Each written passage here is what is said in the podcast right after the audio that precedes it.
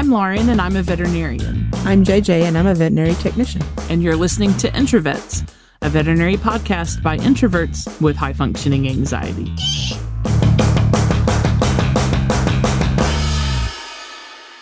Welcome, everybody, to Introvets Podcast. It never ceases to make you laugh, does it? We're back with Dr. Sarah LaRoche. She was on the podcast last week talking about some cool pathology cases, but uh, we have her back again this week to talk about mental health and veterinary school and sort of you know her experiences as a as a veterinary student as a general practice vet and then now as a as a as a resident in in clinical pathology and sort of how her mental health journey has evolved over that time dr laroche welcome back to the podcast. Thank you for having me again. We like you. Cool. I like you guys too. So last week we kind of started getting a little bit on the topic of the struggles of, of vet school for you and, and some mental health issues that you may have experienced during that time. So we're going to talk a little bit more about that today, but I kind of want to get to the beginning of things. Uh, so you and I know each other from working together previously at uh, general practice in town.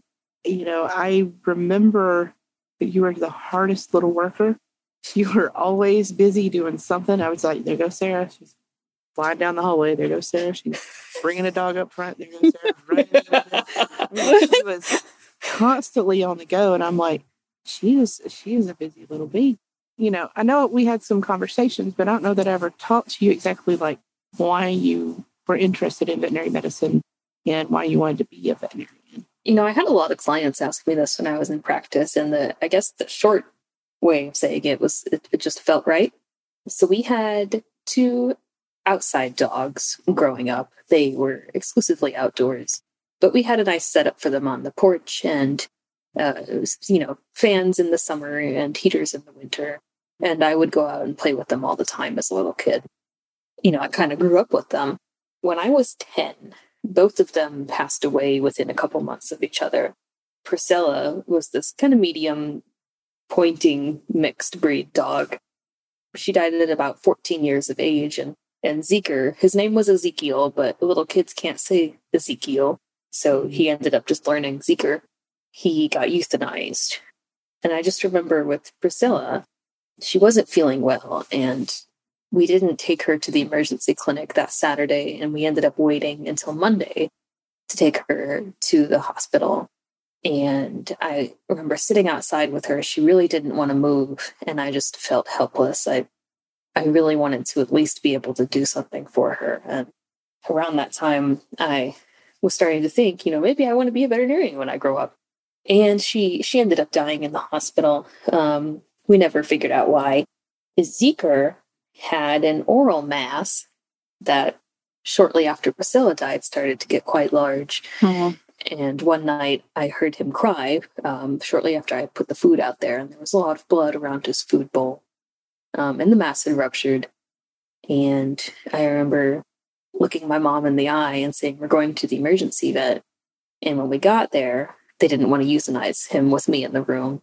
And so my parents waited until I was at school the next day to do it. And I was a little upset about that, but I, that was really what solidified, you know, I, I want to be able to do something for animals that are suffering, you know, at least be able to alleviate their pain. So that's what really got me into the veterinary profession. Yeah, I feel like that's um, a pretty common thing. Mm-hmm. I feel like a, I know we've talked about it, almost be like a calling.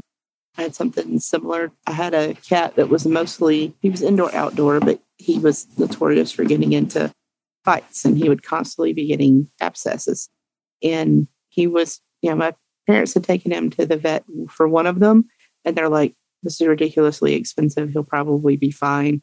We don't have to keep doing this. So if he would get one, I didn't, you know, want him to have to deal with an infection for a long period of time. So I would try to clean it at home. I made my own homemade e-collar out of a paper plate. I cut a hole out of the center of and put it on him. And I was ridiculous, but I was like, I just felt the same feeling, that kind of helpless feeling of like, I want to do something to help him because my parents are doing it. and I, you know, it's it, I, I, I totally understand that feeling of just like you know they can't help themselves they can't tell you you know what's wrong gotta try to jump in there and help them where you can I think that that's so, you know, like weirdly beautiful, you know, that you experience the loss of these two pets. And then, you know, the good that came out of that though was you going to veterinary school. So I I I actually struggled quite a bit in vet school. I mean, I went to the same college for you know, the same university for undergraduate. So I was used to kind of the environment, but for whatever reason, my my method of studying just wasn't cutting it anymore and a lot of my health problems started to rear their ugly head.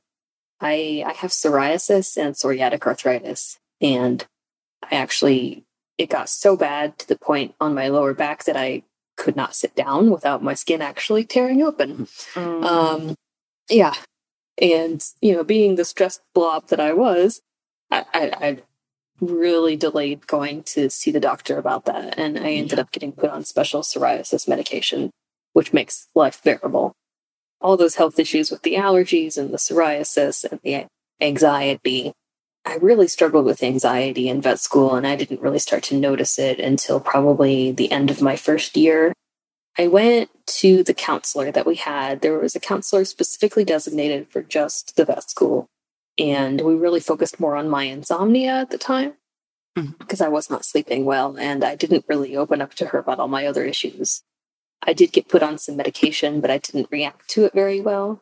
So I just dealt with it. A bad idea. Do not recommend. Yeah. Um, Second, don't, do not recommend. White knuckling it. No. yeah. No, stop it.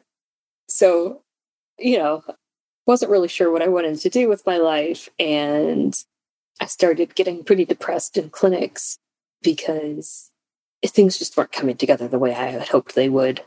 And I was actually one of the people, you know, coming up the end of April of my fourth year that didn't have a job lined up. And, you know, I was getting all these frantic emails from everybody like, this place is hiring, this place specifically wants an Auburn vet, you know.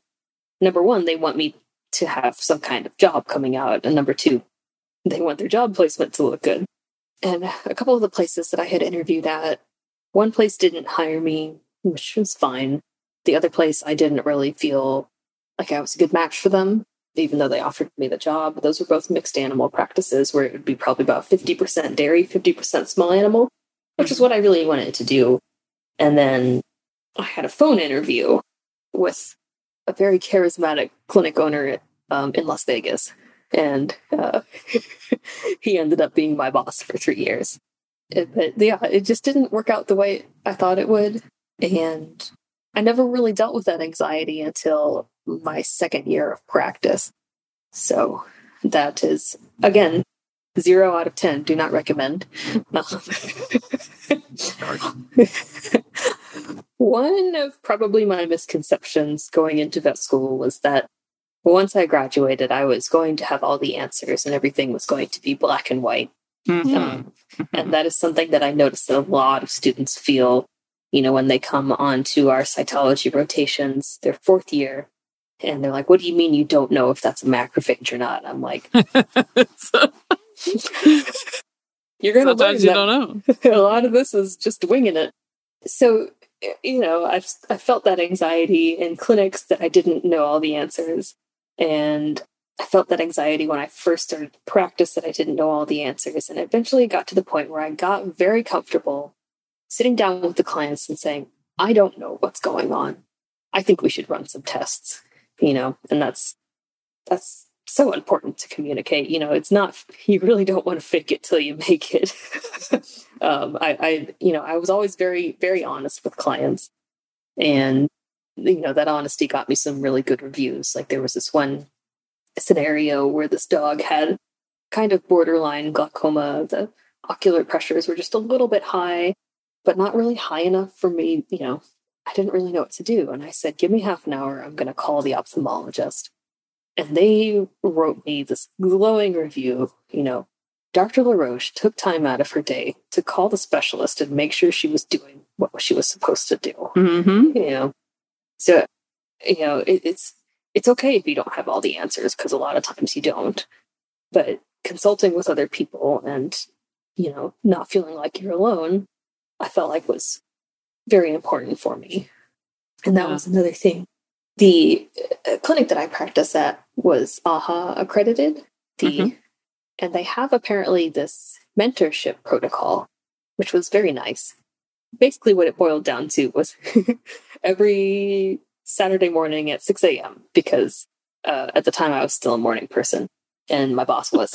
uh, we would go to a breakfast restaurant and he would have all of my SOAPs printed out and he had gone through them and said, You should have done this. You need to do this. You missed an opportunity here. You did good with this. I would have done this, you know.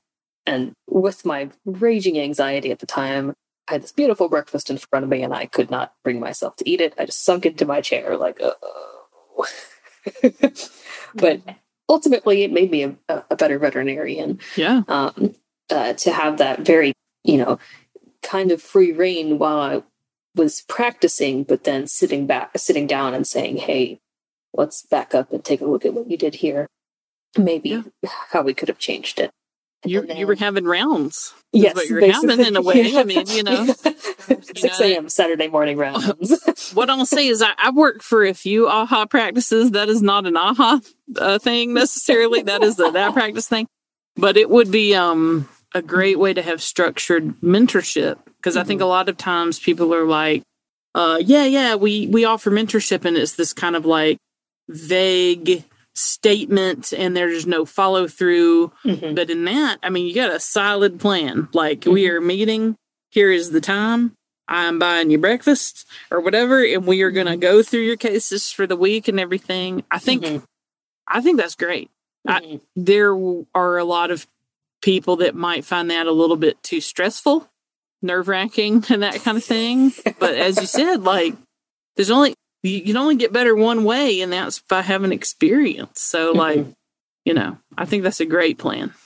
Yeah, I would find that feedback super valuable. 'cause Yeah. Mhm. a lot of times, sometimes you know, I find myself in the middle of doing something like, you know, I'm not really sure if I'm doing this the right way. I know there's more than one right way, but is this the most efficient way? Mhm. And you don't always get that feedback, or you're just kind of like, you know, lying in the breeze and hoping you don't get dislodged from the flagpole. But yeah. having somebody give you that feedback and that that instruction, I think would be, I would find it super helpful.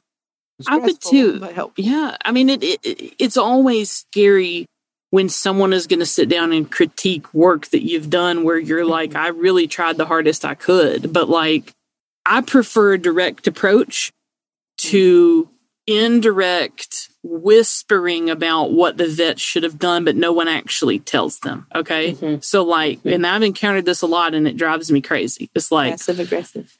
yeah.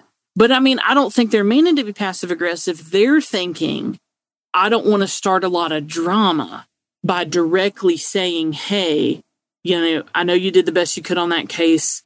And there's some things about it that I would change if I were you. Let me talk with you about it. Instead of doing that, they're like, well, I don't want them to think that I'm dictating how they practice or anything, or we believe in everyone doing their own thing and stuff. But like, the everyone doing their own thing approach, like a lot of times isn't the best for patient care. What I've seen happen is say you notice a practitioner make a mistake or you think about it and you're like, gosh, like probably we should have approached that differently. And then instead of telling the practitioner directly, you tell a nurse. You tell mm-hmm. your technician, you tell your assistant, you tell your office manager. Maybe it's a technical staff that's noticed like this doctor didn't do this and probably we should have done that. So they kind of are all whispering about it, but no one is like, hey, hey, you forgot this step. You know, like, That will I- start more drama so fast because Yeah. it- you may get a hold of somebody who's like, oh, she don't like her because she thinks she should have done this. That means she's not a good doctor. I'm gonna go tell everybody else in the clinic she ain't a good doctor, and then you know, because God knows I've heard that a million times. Right. Right. So I, I love this. I think that's a great plan. Mhm. like, Yeah. let's just have a fucking meeting about it. Like this, just this past weekend, I was working at, at a place and I ordered a specific medication and the technician came up to me and said, Hey, um, I did this instead. is that okay? And I looked at everything and I was like, yeah, tell me why you did that. And she was like, well, when I work with this specialist in this situation, we do it this way now. And I'm like, great, let's do it that way. Thank you so much for telling me. You know, mm-hmm. like, th- yes, thank you. Because what I wouldn't have wanted to do is use like a old timey dose or of whatever medicine and stuff, and then be like, oh, they don't know what they're talking about. And it's like, no, I, mm-hmm. just tell me, man. yeah, that's why they make us do CE so often, continuing sure. education, because shit changes. If fifty percent of what you learn is going to be wrong in twenty years, so it's true. yeah, I mean it. It will be, and sometimes like some other things like i was just thinking about like the way we manage diabetic cats and dogs mm-hmm. just since i've been out of vet school things have changed so much like three or four major times now everything's wearing a, a freestyle libre CJ, cgm you know and i'm like what sort of witchcraft is this? You know like like that's unthinkable when i was in veterinary school that you'd have a magic wand you can wave over it and get what the blood sugar is. Like holy crap. And pain management too. It's yeah. in the past 50 years we've gone from basically no pain management to yeah. they, they feel great. They do. Yeah, yeah. and thank goodness. Yeah. Thank goodness. Mm-hmm. Well so we kind of got a little bit on a sidetrack but trying to bring us back around we were talking about kind of your experiences in vet school and we had kind of moved into you know after after you'd graduated and, and everything it sounds like um, having that meeting was something that you really valued. Mm-hmm. Absolutely. Yeah. Were there other things about being a general practice vet that were less valuable to you, that, were, that were less rewarding to you? um, I think I overextended myself quite a bit. Okay. I, I always took all the walk ins, all the emergencies. Well, not all of them, but you know, felt like it. Like most people, of them, yeah. Yeah. People would just play chicken over the the walk in that came in for an ear infection. I'm like, whatever, let's just get it done. And I would end up crowding up my schedule. And so I'd have to stay late to finish my notes. And then the next day I would be exhausted. So I'd just roll out of bed and go straight to work and then repeat the process. And on my days mm-hmm. off, I didn't really have the energy to do anything. Yeah. And there was one night that uh, is unfortunately burned into my brain I was closing, so it was about eight o'clock, and there were a couple of assistants that were still there with me, and one of them was folding up, you know, surgery packs, had a strange expression on their face. And I said, you know, hey, are you okay? And they said, yeah, I'm fine. And then when we left that night, that was the last time any of us ever saw that assistant alive. That assistant had uh, died from from from suicide, died from mm-hmm. depression. And none of us really I mean, looking back, there were warning signs, but none of us really picked up on it. Yeah. So that was that was hard for everybody. And that kind of made everybody in the practice kind of rethink our work life balance and our, our mental wellness. You know, after that we we got, you know, company insurance for everybody and more time off and things like that but that it was a unfortunate time for everybody. Gosh, I'm so sorry that you had that experience. I hate to to hear stories about losing, you know, our colleagues um, because it mm-hmm. it seems like it's just so common. I love that you guys responded to that by sort of changing the way that you uh, were operating in the clinic and that sort of thing to try to mm-hmm. help ease that stress um, because we can't keep losing people. Yeah. And a couple months later is when my anxiety kind of came to a peak. And there was yeah. one day that I showed up to work having more or less a panic attack and I couldn't get it to stop and I was just crying. And my office manager and my boss moved my full schedule over to everybody else and said, go get help. And so I called the mental health hotline on my insurance card. And of course, they they were worried that I was suicidal. I was like, no, I'm just having this crying attack that I can't stop. But they still, you know, had to have an officer come check on me and everything. And I got in with a counselor that same day and got started on psychiatric care, psychiatric medications, and um, have a bit of a, a opposite than expected response. Usually, sertraline makes people energetic, and I get very groggy. Uh, so I was, you know, zombie Sarah for two weeks, but zombie Sarah is better than panic attack Sarah. So, but I, you know, I did kind of behavioral mo- uh, modification therapy, Yeah. kind of training my brain to to reroute my thoughts and and not let you know, you know not go down the downward spiral. And I'm still seeing a counselor. I still get the physical side effects of quite a few things. Mm-hmm. when I was on board study leave, I, I had heart palpitations even Oh, though I didn't even though I didn't feel that, you know, I was like, I'm not that anxious. Like what what's wrong with me? We think I have a bit of a trauma compartmentalization from some bad experiences as a child. So I compartmentalize everything, but my body still feels it. yeah. Which would explain why all of a sudden I just started crying and having this panic attack for seemingly no reason, even though obviously the anxiety had been building for a while. Sure. Um, but you know, that's I feel like if I talk about these things, I'm very open about talking about all of this, then then people are going to go, Oh, I'm like that, or oh, maybe maybe I should go get some help too. You know, I talk about my GI problems all the time, and it helped one of my friends go to the doctor and figure Right. out she has celiac disease because she's like, "Who do you talk to when you have diarrhea all the time?" You know? right? Like, yeah. I, I'm I'm so excited that the younger generations uh, of of just not even vets, but people in general Mhm. are being so much more open about mental health and also just physical health Mhm. things that like I feel like in like my parents' generation and, and and older, they just kind of like didn't ever say anything, and we're like, Yep. oh, I guess that's just that's just the way I am or whatever, and like you know, Doesn't have to be that way. you can have really terrible things Yeah. or like you can get better and sometimes i hear people say like mental health disorders are so glamorized now everyone has a diagnosis and i'm like no i disagree. I think that awareness is increased and more Mhm. people feel comfortable talking about it. It's not that we're glamorizing mental health issues. It's that we're saying hey i fucking have this and if you Yeah. have it you also need to get treatment for it right? Yeah. like Yeah. anyway. And and we're actually recognizing it more. It's like people you know the speculation that oh we're getting cancer more. No we're just living long enough to to develop cancer. Yeah i know that there's still somewhat of a stigma uh, if you say like i'm feeling really depressed right now or i'm having super like really bad anxiety right now and that kind of thing people sometimes do view you as like lazy or just trying to get out of whatever it is or whatever but like i mean come on it's not worth dying over you know like i mean Yeah. I remember having this big fear of like, does this mean that I'm going to be committed?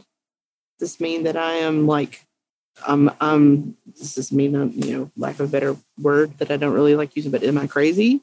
Am you I- talking about when you started having panic attacks Yeah. I mean, the little ones that I had were like, I'm like, okay, I don't know what that was. It was short. I, I don't know what that, but they got worse and worse and worse. And then kind of similarly, similarly, can't talk today. I had one that just wouldn't shut off. It just kept Mhm. going and going. And it was like, I just remember sitting in the car and I'm, I was not one that was late for work. I was not one that didn't just show up or did not show up. And every time that phone rang, because they were calling, where are you? What what's going on? Are you on the side of the road somewhere broke down, or did you have a wreck? What's happening? Every time that phone started ringing, it would trigger it to start all over again. I mean, I Mhm. sat in that parking lot for probably 30 minutes before I could even like get myself together enough to call my husband to like, please come get me. I don't know what's happening. And it, I mean, I, I just was like, okay, I finally lost control over my person. I can't Mhm. stop this and I can't talk myself out of it. I can't there's no bootstraps to pull up. they're they're gone. So what do I do now? But that's you don't want to get to that point. And Mhm. that's the the hard part. But also the whole like, you know, knowing what I know now, I'm that my response to that was because I was not taking care of myself and I was not there was no work life balance. There was, you know, get in there and try to do everything that's expected of me and not take care of anything that I should have been taking care of and ignoring it for years. and Mhm. years. And it finally was just like, all right, you're not going to do anything to help yourself, then your yourself is going to going to go into mutiny. If you don't make time for yourself, your body will make time. Yeah, you that's don't true. have a choice in that matter. You think you do, mm-hmm. but you don't. Mm-hmm. So, Dr. LaRoche, looking back, what what's advice that you would give to your younger self, either in veterinary school or as a young veterinarian?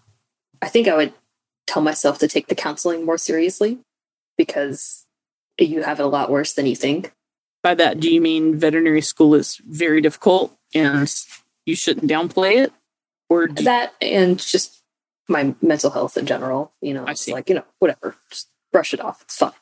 I got That's you. that's kind of my ironic mo- motto now is it's fine. It's fine. You know, when everything's the proverbial feces is hitting the right. ceiling fan. Yeah. It's fine. Flames everywhere. This is fine.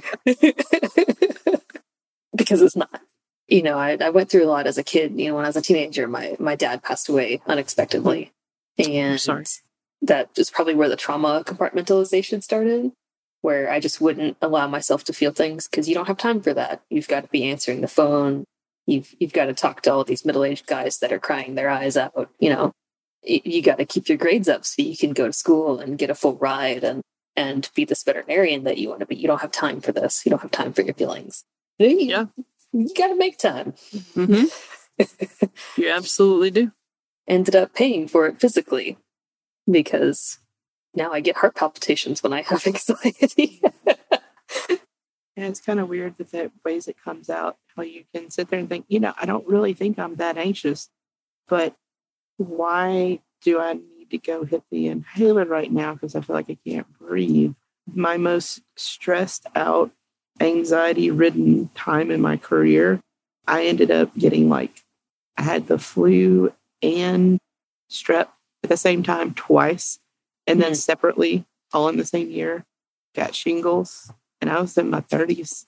And I'm like, this is not, is my, is, where's my immune system? But it was, I wasn't taking care of it. hmm I had uh, gastrointestinal manifestations of my anxiety. I would go puke in the sink almost every morning at work. It's, Oh it's not normal. it's No. not normal. No, if you're vomiting between patients every morning, like that's not, that's not normal. But I, but but look, I I know so many veterinarians that would just be like, "Well, it's just the way it is." Like, Yeah. like that. I can't. I don't have time to get this handled. I got to fix all my patients. Like, no, Yeah. no. That emergency button rings. You, yeah, yeah. Pull yourself up by your. I hate that. Yeah, me too. bootstraps. You can't pull yourself up by your bootstrap. That's not how gravity works. Pull yourself up by your stethoscope and let's go. you can go puke in the trash can next to the dying patient. Um, Right? Yeah, yeah. There's a trash can right in the treatment area. You'll be, you know, you're fine. But I mean, I, I dropped 30 pounds that first year of practice. Oh my gosh. Most people, most people gain weight. Um, I actually dropped weight pretty quickly um, because I didn't keep That's anything down, and when I did, it went straight through me. So that's uh that's another manifestation of Yeah. anxiety. Absolutely. Yes. yes. Weight fluctuations, not just weight gain, but weight loss too. You're absolutely right. Mhm. And in one, and I think that unfortunately, just because of societal pressures and things like that, veterinarians might not take weight loss as seriously as they Mhm. take weight gain. Um, But it is, if you're, you know, if you're just accidentally losing weight, just like if you were a cat accidentally losing weight, like that's a big deal. We got to get it fixed. I also had a terrible vitamin D deficiency, which oh is no. which is ironic because I lived in Las Vegas. Um, Oh, you had sunshine, yeah.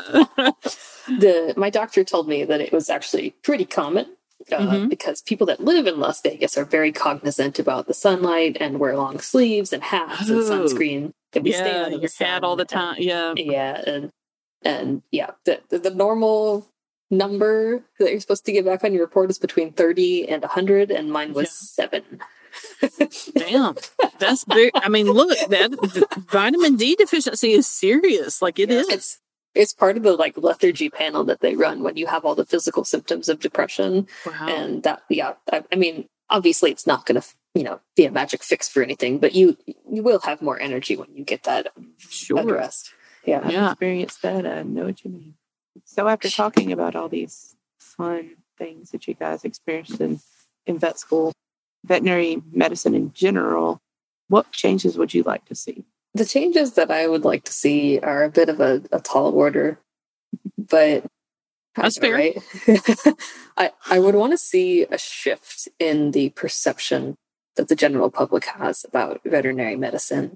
You know, I don't think people realize that, you know, you're a you're a small business. You know, you you can't just give away things all day or you won't have any employees. You know you won't be able to i mean the overhead cost of the clinic that i worked at was about what 80 cupcakes a day? And people would say i keep this place open. I'm like no you gave me one cupcake today. Yeah you, you keep us in paper towels man. Yeah. okay paper towels for the week is what you just got us. Making people more aware of how much healthcare actually costs for your pets and there are pet insurances available now that you can get I'll go ahead and say I, I as a veterinarian, even with all my discounts and doing a lot of this myself, I have spent over a what is it, a hundred cupcakes on my cat Pumpkin. Sure. and that's mm-hmm. with me getting a lot of free stuff and doing all the procedures myself. We have nothing against you when you don't have the cupcakes, but don't take it out on us. Those were the, the cases that I really struggled with. The people that were just disrespectful and would scream at you and one of my biggest pet peeves was when people would be disrespectful to the front desk staff.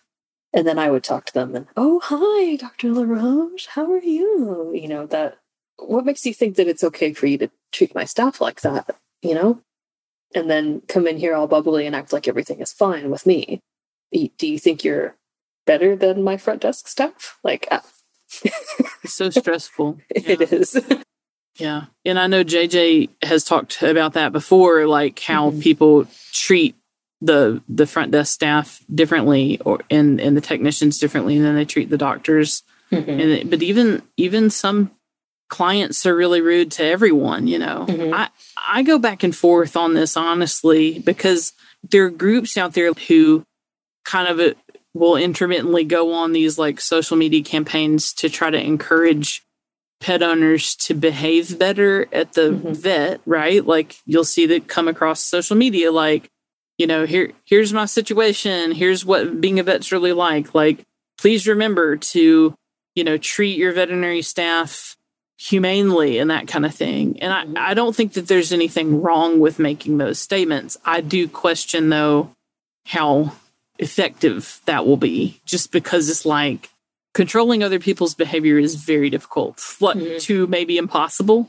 Mm-hmm. And so, although I don't think that those are bad or harmful campaigns, I do question whether they're going to really do anything. Like, I think the people that would read that and respond to it are probably the same people that are like decently acting most of the time. and I worry mm-hmm. that the people that are like really rude are the people that would be like, I'll talk to you however the fuck I want, you know, or whatever. I can agree with that. Yeah. I'm just glad to hear that, you know, you are supported, you're supportive of the staff.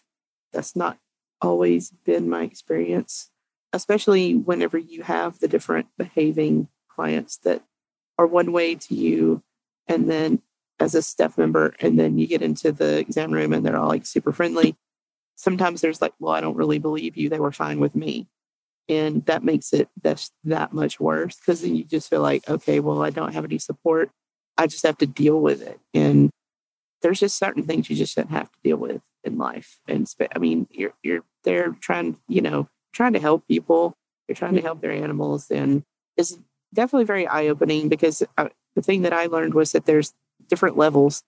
Because i mean as a technician i definitely recognize that you know we were sometimes treated differently. But when you're a front desk staff member, possibly even if you're a kennel kennel employee, there's even worse that happens that I wasn't aware of until I started working at the front desk. And I'm like, wow, I didn't know it could get worse. this is great. But knowing that, you know, it's very nice when there's people that are supportive and just like, you know what, I'm not going to tolerate that. You don't you don't get to talk to my staff members that way. It it does make you feel supported and it's going to make you want to stay at that clinic longer. That's for sure. Mm-hmm. Yeah. One thing that I've really appreciated when I have been in situations with clients that were behaving really in an uncool way was when management stepped in and was like, you can behave in an uncool way at some other veterinary hospital, but Mhm. not not here. Bye, you know. Mhm. So I I think um, I think that's been the thing that has stuck out to me the most when I think about those times when I've had people come in and be very unreasonable.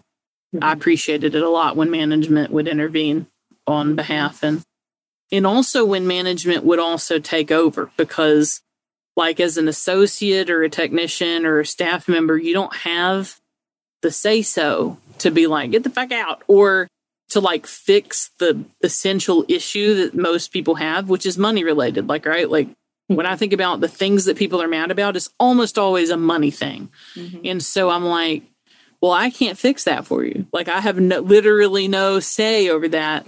Right. Um, and yet, uh, at different places where I was an associate, I would be handed those things to deal with, Mhm. but not have any sort of true authority to actually handle the situation. And that would make me really frustrated. So, like, Mhm. I'd like to see if you're going to continue to serve these clients that come in and act inappropriately on a, a routine basis, then you need an office manager on staff to deal with it, or the head boss person needs to be there to deal with it. Like, you don't need to be dumping that on an associate to deal with, Mhm. I think. And if you, as a manager, don't want to have to deal with someone, why do you keep them around? like, there was one client that me and another associate ended up firing, so to speak. Yeah. Screaming on the phone to one of our receptionists and screaming at me and then screaming at one of the other associates. And we said, okay, you know, through the screaming, we said, let us know where to send your records. And just hung up. Yeah. Yeah. And we Yeah. went, you know, we thought we were going to get reprimanded. We went and told our boss, and he was like, oh, good, I hated him. Who knew it would be that easy? I know one of the most like liberating things was one of the office managers that I worked for. I'd just gotten off the phone with somebody. I mean, I'd probably be, I stayed on their phone with them for five to seven minutes and just took it. And, you know, I got off the phone and I'm just like, oh God. And uh, after I explained what happened, she's like, no, if, if they start doing that stuff, hang up. I don't want you to have to deal with that. And I'm like, bless you. And there was probably within the last year I was there, probably about three or four different times that I did that. Mhm. Like, Yep. I'm not. Click. Yeah, I don't. I don't have to do this. I don't. I don't. I don't have to put up with this. This is wonderful. And you know, I did a write up of every single thing that happened and put it in the record and talked to the office manager about it. And every single time she's like, "I would have done the same thing. I stand Mhm. behind you on that." And I'm like, "Thank you. That's good. so nice." something I don't think a lot of disrespectful clients realize is that we we document our interactions. So when you when we send your records to the new place, they're gonna see that you got fired as a client. some of those records, and I'm like, "Oh boy, this is gonna be fun." Oh, yep. The uh, teaching hospital that I'm at right now, when I went downstairs to pay for Pumpkin's bill, there was a, a sign at the, the financial area that said physical or verbal abuse of our staff will not be tolerated, which is sad that they have to put that next Yeah. to the. Sad Yeah. that you need such a sign, but Mhm. I truly have thought about this a lot. And I think that in people's everyday life, like just your average person, they feel like they're not in control of most of it, right? Like they go to, most people go to work, they have a boss that tells them what to do, they have financial responsibilities in their home. You know, it might be that in the course of their day, the veterinary receptionist or whoever they enter like run into and, and get a sliver of bad news from that might be the first person all day that they've encountered that they feel like they're quote above. And then it's kind of like well it's easy to punch down right? Um, that's the only thing i can think of because it's like some of the stuff that people get mad about i'm like whoa. I feel like this is not about the $10 ma'am. I Yeah. feel like this might we might be having some transference from something else that happened today potentially like Maybe we the ten dollars was maybe the last straw Maybe we should go see a counselor. No, I've had some clients come back and apologize for the way that they behaved. it makes us feel a lot better when you realize, hey, maybe I shouldn't have treated you this way. Mhm. But at the same time, if I give you bad news, that everybody mourns differently. Yeah. Um, so I feel like I can handle it better, just me personally, when someone is upset because, like, the pet is dead or something. yeah, It's the stuff that I perceive as being frivolous, Mhm. where they stomp a man a pitch fit. And I'm like, look, I super don't have time for this right now. Like, I just can't. Yeah, I can't even with this. right now. Get your refill in an hour. Right. That kind of shit. Yeah. And that was like one of the most common things. I'm like, can you go to your pharmacy and get something in an hour? No, man. Never. I can You get a can't get refill your- in like three days. like, not fucking. you can't get your broken leg seen until next Thursday. Like That's we'll exactly have it right. plated by tomorrow. That is exactly right. Well, Dr. LaRoche, thank you so much for joining us again today. We really appreciate it. Yeah, Yeah, sure. thanks for having me, you guys. I, I hope you enjoyed my my talks, my Sarah-isms, as they're called. Absolutely. Absolutely. It's great to see you again. well, if you have stories, questions, cases, or anything else you'd like for us to read, please send it to introvetspodcast at gmail.com. You can find us on social media. We're on Facebook and Instagram, and we're at Introvets. And don't forget to rate, review, and subscribe to the podcast. It really does help. And we'll see you next time. Bye. Bye bye.